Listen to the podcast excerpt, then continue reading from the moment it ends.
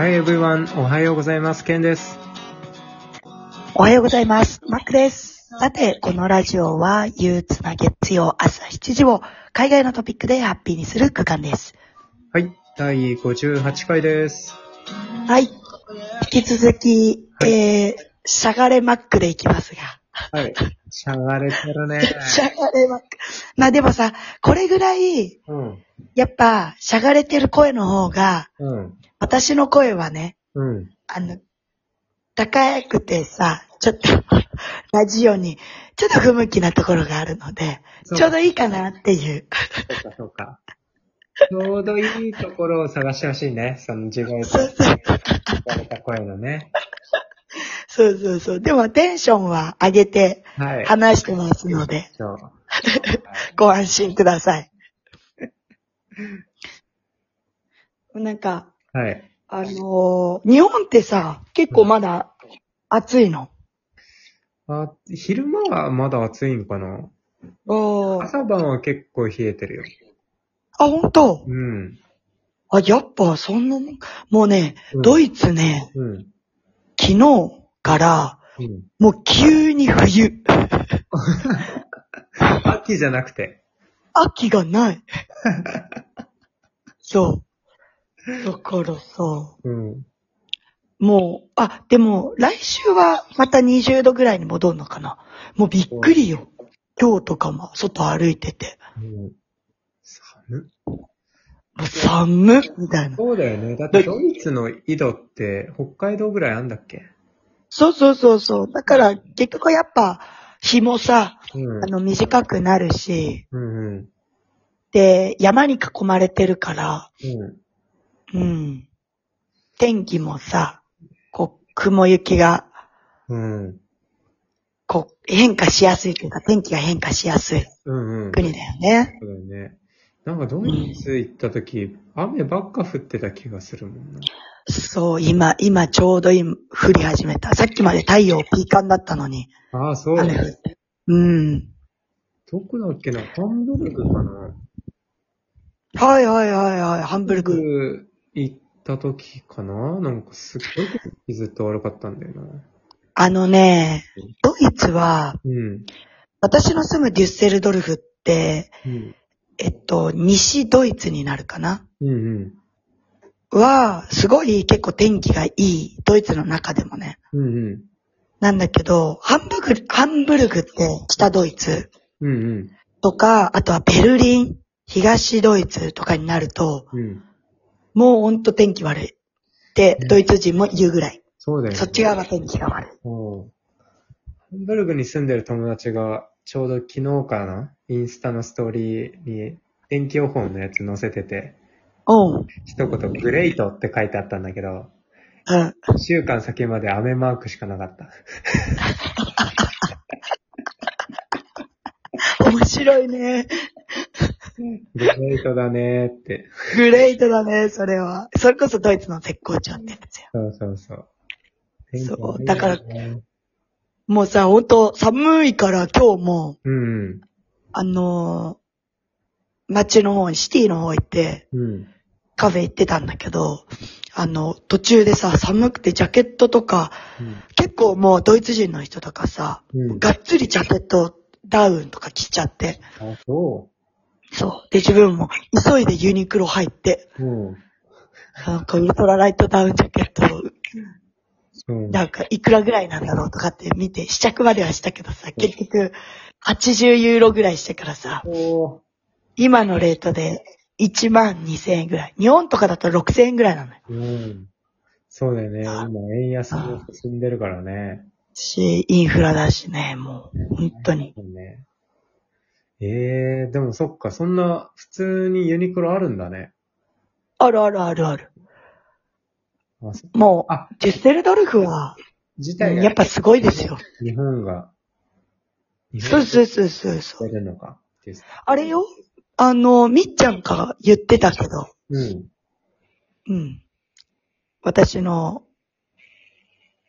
マミーなんだけど、うん。みっちゃんがあの、デュッセルドルフのこの間市長が千葉市の熊谷市長と、うん。あって、結構なんか友好関係にあるみたいな感じあの。そうなんだ。ええう知らなかった。で、お、なんか意外なつながりと思って。うん。マックがじゃあその橋渡し的存在になってそういうことかな？そういうことかな。うん、結局ね。結局ね。そうそういうとこあるよね。うん、うん、うん。まあ言われたら全然断らない。うん。そうねいや、人選ミスだとしたら、間違いないよ。デュッセルドルフ人選ミス主張。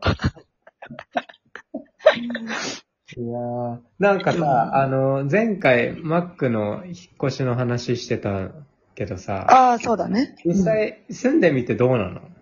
げ、あとあーシェアハウスなわけじゃん。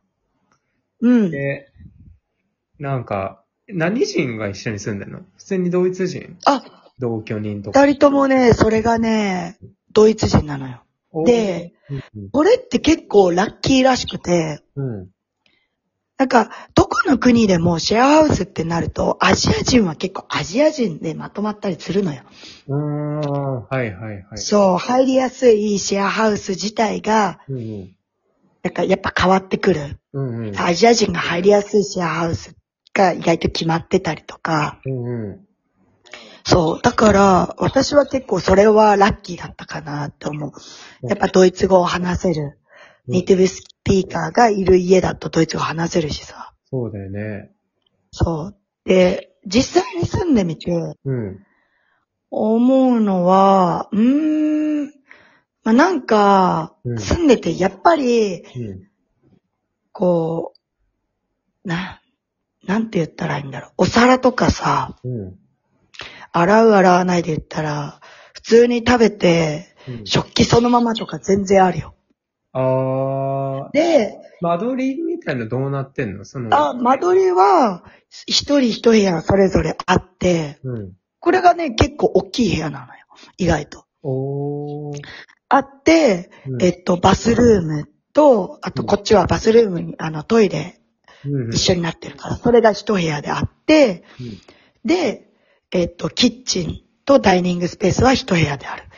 うーん、なるほどな。から、もう廊下入って、うん左行ったら私の部屋、奥行ったら、うん。えー、もう一人のドイツ人の部屋、うん一番奥突き進んだら、うん。もう一人の部屋、右曲がったらバスルーム、その手前、うん。右曲がったらキッチンエリアみたいな感じで分かれてるから、うん。ちゃんとそれぞれが一個の部屋として分かれてるから、いいね。だからなんかなリビングからなんだろう全部繋がってるとかじゃないよね。じゃない、そう、リビングから繋がってるシェアハウスとか、結構みんなそうだったりすると、うん。あの、なんだろう、絶対に顔を合わせるから、うんうん。玄関入ってリビング、リビングを抜けて自分の部屋とかになると、うん。絶対顔合わせるから、うん。なんか、なんて言うんだろう。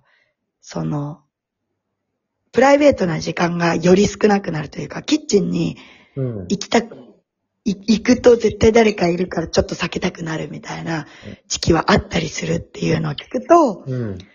なんかもう完全に独立してるうちのシェアハウスはめちゃめちゃいいと思あー、いいね。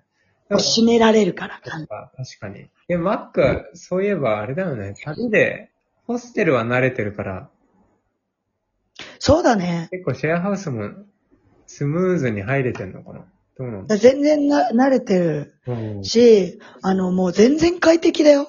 あ、そう。ん、私さ、なんだろうな、シェアハウス住んで、まあ、言うて、1ヶ月も住んでないけど、でも一応高校寮生活だったからさ、共同生活をうん。そうしてる経験からすると、うん。なんかそういう、うん。なんか、あの、相手の、め、相手に迷惑をかけないようにうん住むっていう方がストレス感じてダメだと思うから、うん。相手が、まあ、例えば相手の迷惑も、うん。こう、許してあげようというか、自分もどうせ迷惑かけてるだろうし、相手の迷惑を許してあげようっていうスタンスで住むと、すごいストレスなく住めるから、そっちのが、なんかおすすめしたいっていうか、うんそういうスタンスで住むのが、うん。自分はやっぱ。鉄則だと思う。ああ、うん、じゃあ、なんか、その、そう、迷惑はかけないようにしよう的なうん。その日本的な発想でいると結構シェアハウスそうそうそう。はい私はこれを我慢してるのに、うん。なんであの子は、なんかお皿洗わないのとかってなるやん。うん。うん、確かにね。だけど、自分は朝、えっと、夜も朝もお風呂入ってるから、うん。なんか、たかがお皿洗わないことも、うん。別に自分は朝も夜もお風呂入らせてもらってるし、いいか、みたいな。ってる間になるわけないわけだからね。そうそうそうそうそう。マジで。歯磨きたくても歯磨けないからさ。だからその時間をもらってるし磨いてるぜって。しょうがねえな。コーヒーでも飲むかとかやってんのかなわかんない。そうそうそう。だね、あの、本当やっぱ、どれだけこう、考え方を変えるかで、意外とね、ストレスって軽減できるなっていうのは思いますよ。すごいね。それは学びですわ。はい。はい。ちょっとこんな感じで今回は。エンディングに入りたいと思います。お願いします。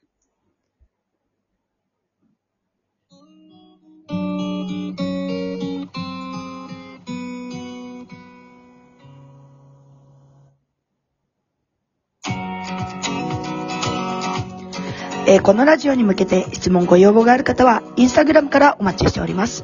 アカウントは、ケンシロウアンダーバー渡辺と MSCK キュラです。それでは今日もスペシャルな一日になりますように。See you next time. Hope you enjoy your day.